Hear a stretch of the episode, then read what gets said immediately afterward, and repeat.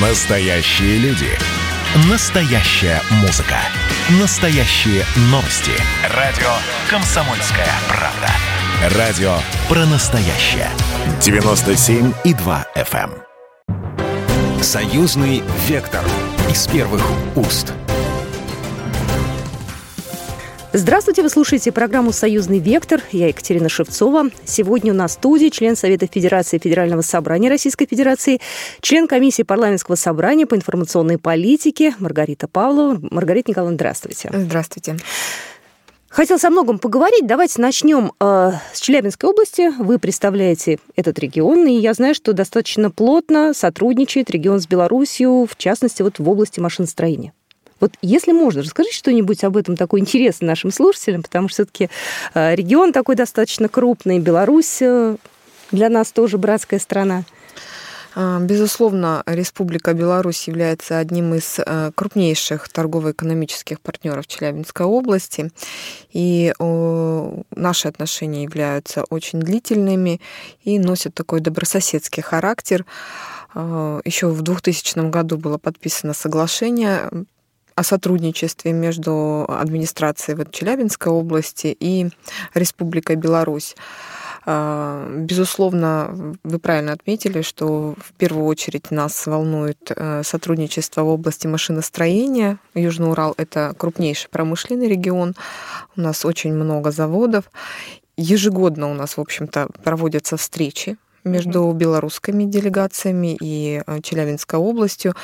А, ну вот э, в очередной раз оно состоялось э, буквально вот в декабре 2020 года.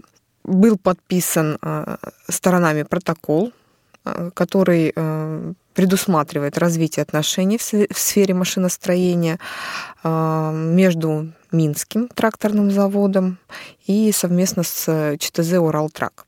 Это тот завод, который в свое время выпускал знаменитые трактора, Угу.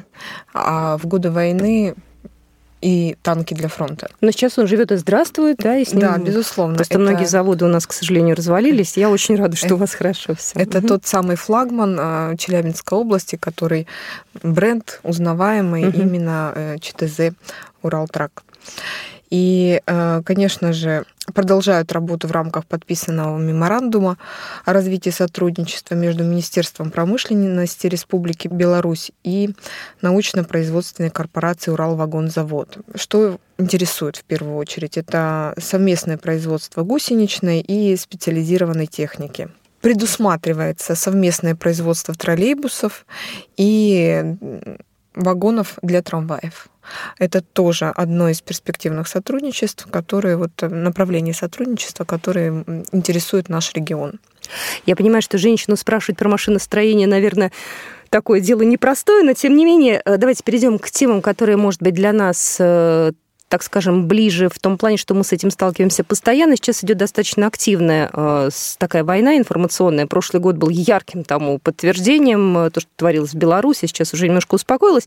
Но, тем не менее, у нас э, тоже пытаются на умы молодых, особенно россиян, воздействовать. Что мы можем сделать, чтобы оградить э, наших с вами соотечественников и россиян, может, и белорусов тоже, от недостоверной информации. Как нам сделать так, чтобы у людей все-таки была информация правильная, чтобы не вводить их в заблуждение? Вы как член э, комиссии парламентского собрания по информационной политике, что можете вот по этому поводу сказать? Наверняка же голову ломали целый год. А, Я еще являюсь и членом а, Временной комиссии по защите государственного суверенитета а, в Совете Федерации. И буквально на днях мы тоже обсуждали те информационные войны, ментальные войны, которые очень активно поддерживаются и навязываются нашей стране, нашим странам. И здесь акцент, конечно, нужно сделать на то, чтобы а, распространять больше достоверной информации. Почему у людей э, вот такой сейчас активный запрос на достоверную информацию? Очень а, много а, фейковых новостей, очень много каких-то вбросов, очень много идет разжигания вражды, в том числе посредством вот э, тех же социальных сетей. И, конечно же, здесь в первую очередь у нас э, под угрозой наши дети. Мы об этом подробно говорили, а, почему вот э, так складывается, потому что хочешь победить врага, воспитать его детей. Одна из э, таких ключевых фраз, которая, в общем-то, характеризует наше время, и поэтому э, нашим детям навязывают новые культурные коды, новые какие-то, может быть, э, не совсем соответствующие традиционным нашим ценностям идеалы. И здесь вот наша задача быть очень бдительными, не бросать наших детей, потому что разговоры о тех ценностях, которые которые всегда были важны для наших двух стран, они, наверное, э, не утрачивают актуальность, потому что на самом деле, с одной стороны, дети все чувствуют и понимают, они чувствуют фальш, с другой стороны, им э, в силу их возраста, в силу их, э, так скажем, несформированности гораздо легче навязать какие-то вот ложные ценности, ложные ориентиры. Я абсолютно согласна. У меня другой вопрос. Я знаю, что и вы мама, и у вас дети, у меня тоже дети. Как? Вот куда им конкретно, куда нам, родителям, стоит пойти? В ТикТок? Не знаю, воспитать блогера? Сделать так, чтобы этому блогеру поверили? Я не знаю, какие вот найти конкретное применение, потому что то, что надо делать, это абсолютно очевидно. Вопрос как? Ну, нужно развивать, безусловно, э, цифровой суверенитет в первую очередь. И э, об этом очень много в последнее время говорят на, на разных площадках, на разных платформах. Э, но, кроме того, вот насколько я знаю, тот же ТикТок, да, он недавно совсем появился да. в нашей жизни. И, в общем-то, когда-то мы жили без социальных сетей. Сейчас это представить себе сложно, но в той же Индии почему-то посчитали, что это социальная сеть достаточно опасна и запретили ее на государственном уровне для того, чтобы дети не черпали там какой-то отрицательный контент. Но ведь оно же появится тогда не ТикТок, а какой-нибудь другой появится. Поэтому и нужно э, развивать Клон. наши э, социальные сети. Вот э, я как сенатор веду свою страничку в Фейсбуке, веду свою страничку да, ВКонтакте, и я вижу, как отличается аудитория в Фейсбуке и как отличается аудитория ВКонтакте. А, то есть ВКонтакте люди более патриотично настроены, а, нацелены на традиционные семейные ценности. Больше, наверное, деструктивного контента, больше таких вот отрицательных эмоций идет в сети Facebook. Ну, по крайней мере, я чувствую это по тем комментариям, которые оставляют под моими публикациями. Поэтому вот развитие э, своего цифрового суверенитета, блокировка деструктивного контента, оперативная блокировка, потому что у нас эм, родительская общественность, она сейчас очень э, бдительна, она понимает э, все те угрозы, которые несут нам наши, так скажем, партнеры, и, эм, в общем-то, оперативно сообщает в Роскомнадзор для того, чтобы вот блокировать те же сайты, которые несут там ЛГБТ-пропаганду, к примеру, там пропаганду каких-то э, групп, которые культивируют там за группы смерти, да, вот когда детей призывают каким-то... Ну, я помню, когда да. мы все были захвачены родители паникой, когда появились э, синие киты и да, прочее. синие киты, и вот э, э, это безусловно. Здесь иногда нам нужно блокировать вот эти группы, но другой вопрос, что они как грибы начинают тут же так скажем, множится в других местах, и э, очень оперативно, ну, здесь мы немножко проигрываем, я бы так сказала, в оперативности, потому что закроешь в одном месте, тут же она появляется в другом. Но мне кажется, что это проблема не только нашей страны. Это проблема, безусловно, не только нашей страны. Что нам еще нужно, может быть, такого сделать для детей в плане патриотического воспитания? Я понимаю, что это вопрос уже набил оскомину, что мы все очень много говорим с трибун, что надо, что у нас опять упущение, все такое. Но, может быть, что-то конкретное, может быть, э, Сенат аниматоры как-то в народ сходят, может, они в школах посидят. Даже не в школах, во двор просто пойти где дети уже вне рамок учителей и преподавателей. Сенаторы, кстати, очень активно участвуют в патриотическом воспитании детей. У нас э, много конкурсов проводится, а, много общения с детьми. В Совете Федерации постоянно вывешиваются рисунки детские. А, один вот из э, таких проектов, конкурирую лично я, «Портрет твоего края», когда мы, в общем-то, учим детей с помощью такого хорошего конкурса э, любить то место, где ты родился. И э, дети пишут сочинения, мы помогаем им мыслить, мы помогаем эту мысль оформить, и потом уже идет признание на государственном уровне. Для ребенка это очень важно, когда его не просто похвалили в родной, угу. в родной семье и сказали, ты молодец, ты хорошее сочинение написал, а когда еще государство видит ценность той мысли, которую он транслирует вовне. Дети на самом деле очень чувствительны, они все понимают, они все считывают. И если мы сами взрослые не будем транслировать э, ту любовь к своей родине, э, то уважение к своей истории, то они это все, все видят. И вы знаете, да, такая прекрасная инициатива выросла в свое время тоже снизу, как бессмертный полк. Угу. И э, он ну, просто за какие-то несколько лет приобрел такой масштаб и, в общем-то, сподвиг тому, чтобы э, взрослые сами рассказывали, во-первых, сами изучили историю своей семьи. И детей к этому, и детей к этому приучили. Конечно же, это и связь поколений, это и патриотическое воспитание, и это изучение собственной истории не только государства, но и своей семьи. Как это вплести вот в общую канву. Вот я считаю, что это прекрасный проект, его нужно поддерживать. Еще раз хочу напомнить, вы слушаете программу «Союзный вектор». Меня зовут Екатерина Шевцова. Мы продолжим наш разговор буквально через пару минут. Еще раз хочу представить нашу сегодняшнюю гостью. У нас сегодня в студии член Совета Федерации Федерального собрания Российской Федерации, член комиссии парламентского собрания по информационной политике Маргарита Павлова. «Союзный вектор» из первых уст. «Союзный вектор» из первых уст. Вы слушаете программу «Союзный вектор». Я Екатерина Шевцова. Мы продолжаем наш разговор. Гость студии сегодня член Совета Федерации Федерального собрания Российской Федерации, член комиссии парламентского собрания по информационной политике Маргарита Николаевна Павлова. Вы очень занимаетесь активно очень эмоционально вопросами семьи детей. Я знаю, что в один из авторов внесенных в Госдуму пакетов законопроектов с изменениями в Семейного кодекса в целях укрепления института семьи. Вот на данный момент что нам нужно сделать на законодательном уровне, чтобы российские семьи защитить, возможно, статус семьи повысить в российском обществе, потому что перед вашим как раз э, приходом в студию мы сидели с коллегами и обсуждали, что все наши проблемы наших детей идут из семьи, от воспитания, от э, каких-то устоев, от ценностей, которых в советское время, возможно, было больше. Сейчас у нас э, идет какая-то потерянность. Что сделать нужно нам? Безусловно, работа по защите традиционных семейных ценностей, она ведется в Совете Федерации уже давно.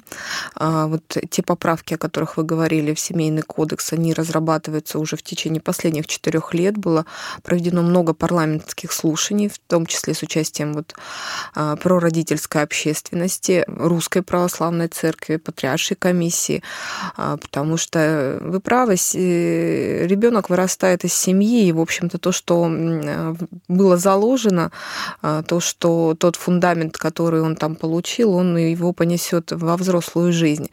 И, конечно же, э, наш ориентир – это крепкая семья, традиционная семья с традиционными ценностями. Нам, мы понимаем, что это основа любого государства. Поэтому, конечно же, семья, к сожалению, стала в последнее время тоже объектом вмешательства извне, потому что а, я уже говорила в первой части о том, что идет активное навязывание нашим детям ложных ориентиров. И а, вот задача законодателей вычистить семейный кодекс от тех ювенальных ловушек, в том числе числе, которые проникли в наше законодательство еще Приведите в 90-е нам пример, годы. чтобы мы хоть понимали, потому что люди у нас обычные, простые, они не очень понимают, что это такое. Здесь можно так сказать, что, э, в общем-то, вся работа семьями, которые попали в сложную ситуацию, строилась на том, что вот э, забрать ребенка и поместить его в детский дом. Не помочь решить проблему? Не помочь э, семье, а именно, так скажем, разобщить семью. И, в общем-то, мы видели за последние там 30 лет, как это негативно повлияло на институт семьи, когда, в общем-то, ребенок, помещенный даже из не совсем благополучной семьи в детский дом, он все равно рвется э, к своим корням, к своим родителям. Будучи, э, вот, находясь в детском доме, они всегда бегут к своим не всегда трезвым родителям, да, и стараются ту же булочку принести, чтобы вот накормить маму. И когда они выпускаются из детского дома, они, в общем-то, все равно возвращаются в ту социальную семью для того, чтобы вот быть с родными. И здесь мы должны э, понимать и учитывать, что есть презумпция добросовестности родителей, и, в общем-то, а, ориентируясь э, только на неблагополучные семьи мы не можем строить весь, э, всю нашу законотворческую деятельность, да, э, то есть вот всю работу даже социальных служб, потому что, ну, конечно, есть семьи, где асоциальные вот такие семьи, где не совсем э, позитивно находиться ребенку, но мы должны не переносить весь этот негатив на все остальные российские семьи, потому что, в общем-то, родители не враги своим детям, они всегда исходят из лучших побуждений, изменений, и в основу вот этих эм, поправок в Семейный кодекс лежит презумпция добросовестности родителей.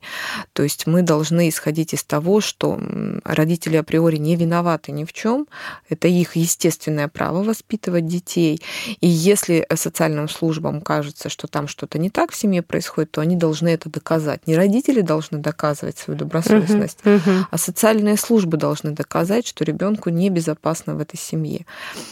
И, конечно же, если вдруг совершается преступление, такое, к сожалению, иногда бывает. В отношении детей? Да, в отношении детей, именно в семье совершается преступление, то здесь бремя вмешательства, бремя доказывания ложится не на органы опеки, а именно на органы полиции.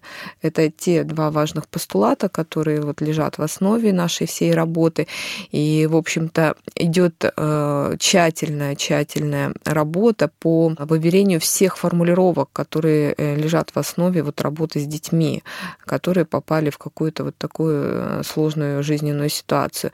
И если вдруг есть какая-то угроза жизни и здоровью ребенка, тогда органы социальной службы должны в первую очередь думать о том, как ребенку сохранить семью, не вырывать его сразу из этой привычной среды, да, то есть вот вы даже если меняете место жительства, как взрослый человек, вы всегда попадаете в стрессовую ситуацию. А тут ребеночка забрать из семьи и поместить в детский дом. Я никогда не забуду ситуацию, когда одна мама, у нее был сложный период, умер муж, и она, в общем-то, запила. Ребенка забрали социальные службы, хотя у нее были и бабушки, и сестры, которые могли бы взять этого ребеночка угу. на воспитание и не вырывались его из привычной среды. Но вот, тем не менее, он был помещен э, в социальные службы. И мама была с маленьким э, ребенком, с младшим в больнице. Нам удалось тогда урегулировать эту ситуацию, сохранили семью. Мама спустя три месяца забрала ребенка из приюта. Спустя год я приехала к ним угу. в гости просто посмотреть, как они живут, потому что я поручилась именно за эту семью, потому что органов опеки э, лежало заявление на лишение родительских прав. А я тогда посчитала, что у мамы есть серьезное намерение на, на исправление. Да, у нее был срыв такой, но она наняла адвоката, у нее было намерение, да, согласитесь, не каждая семья, э, если у нее нет намерения, нанимает адвоката, Тем более, думаю, что семья со скромным достатком. Да, она, они проживали в деревне, то есть я увидела серьезное намерение, я увидела то, что она хотела исправиться, да, она понимала, что она не совсем правильно, может быть, поступила. И вот спустя год я приехала к ней, в общем-то, убедилась в том, что мы правильно тогда поступили. Но вот малыш, тот, который побывал несколько месяцев в приюте, он при виде нашей делегации, при виде Испугался. незнакомых э, теть, он просто спрятался в поленницу, и вот мы были минут 40, э, в общем-то, э, разговаривали с самой мамой он только в конце вышел, понимаете, у него настолько сильный страх был о том, что его опять придут и заберут, и поместят в какое-то учреждение государственное, он вот ну, эти глаза детские, наверное, невозможно забыть. И я понимаю, что эта травма, она с ним будет э, еще долгое время, и нужно много работать, а не всегда у нас есть и психологи, которые готовы работать, а, а родители уж тем более не специалисты, да, вот как прорабатывать эти травмы. Поэтому здесь мы, как взрослые, должны понимать э, и задумываться о тех последствиях, когда мы вот вмешиваемся в дела семейные. И здесь э, вмешательство государства, оно должно быть очень и очень минимальным. Знаете, в продолжении темы про детские дома, про специальные учреждения, я вот э, некоторое время назад на Новый год встретилась с детьми из Беларуси, которых привезли сюда, в Москву. Они из детского дома, их там было человек 15, они из коррекционного детского дома, им устроили такой праздник. Они ездили в Москву, они здесь жили, они были в посольстве, они гуляли, у них там елки были. В общем, для них это было целое событие. Они тоже подготовили номера. И вот я тогда общалась с ними, прекрасные дети, очень воспитанные, очень социализированные дети, прям очень хорошие. И тогда мне сказали, что в Беларуси, в принципе, э, детей в детских домах нет. То есть там какие-то есть детки, которые вот в коррекционной школе, но их тоже там по семьям разбирают, но у них нету такой вот практики, чтобы дети были в детских домах. Стараются всех куда-то пристраивать, либо это патронатные семьи, либо что-то еще. Как нам, может быть, перенять белорусский опыт? Может быть, что-то мы можем сделать похожее? У нас, я тоже знаю, есть патронатные семьи, тоже можно там что-то сделать, но у нас, конечно, масштабы другие совсем. Ну, в первую очередь, хотелось бы сказать, что я не совсем знакома с белорусским опытом, я с удовольствием э, с ним ознакомлюсь. Э, у нас, в общем-то, тоже тенденции в последние годы э, очень хорошие. То есть вы помните, что мы наша страна приняла закон Димы Яковлева, когда запрещено иностранное усыновление. Это тоже был одним из э, прорывных шагов, когда мы просто не отслеживали судьбы наших детей, а не всегда благополучно иностранное э, усыновление заканчивалось для самого ребенка. Те истории, которые стали тогда достоянием общественности, как поступают с нашими детьми, которые оказываются усыновленными за границей, они даже просто иногда пропадают, угу. и их найти невозможно. И что с ними стало, никто не знает. И не всегда их усыновляли именно для каких-то вот э, целей, э, ну, чтобы помочь ребенку. Поэтому, конечно же, с тех пор э, огромный прорыв был сделан в социальной работе, и у нас сейчас тоже очередь, в общем-то, на то, чтобы взять ребенка в семью. И нужно, безусловно, э, ну, поощрять, наверное, институт усыновления, не развивать вот эти самые платные да, семьи, когда... Это становится бизнесом просто, я так... Да, и, в общем-то, для ребенка это тоже не очень хорошая практика, но эта э, мера, она тоже работает, она, в общем-то, лучше, чем э, ребенку жить в детском доме, поэтому у нас и э, приемные семьи, они, их достаточно много сейчас. Э, есть очень хорошие семьи, мы сделали много барьеров на пути к тому, чтобы ребенок попадал э, все-таки к порядочным людям. То и школы, много раз? школа приемных родителей существует, и, в общем, общем-то, проверки достаточно э, серьезные для того, чтобы вот исключить какой-то такой риск, для, чтобы ребенок ну, не эксплуатировался в этой семье, а попал именно в любящую среду. Спасибо большое. У нас э, премия-программа уже вышла. И еще раз хочу поблагодарить нашу сегодняшнюю гостью. Сегодня на студии была Маргарита Павлова, член Совета Федерации Федерального собрания Российской Федерации, член комиссии парламентского собрания по информационной политике. Спасибо большое. Спасибо. Программа произведена по заказу телерадиовещательной организации Союзного государства. Союзный вектор из первых уст.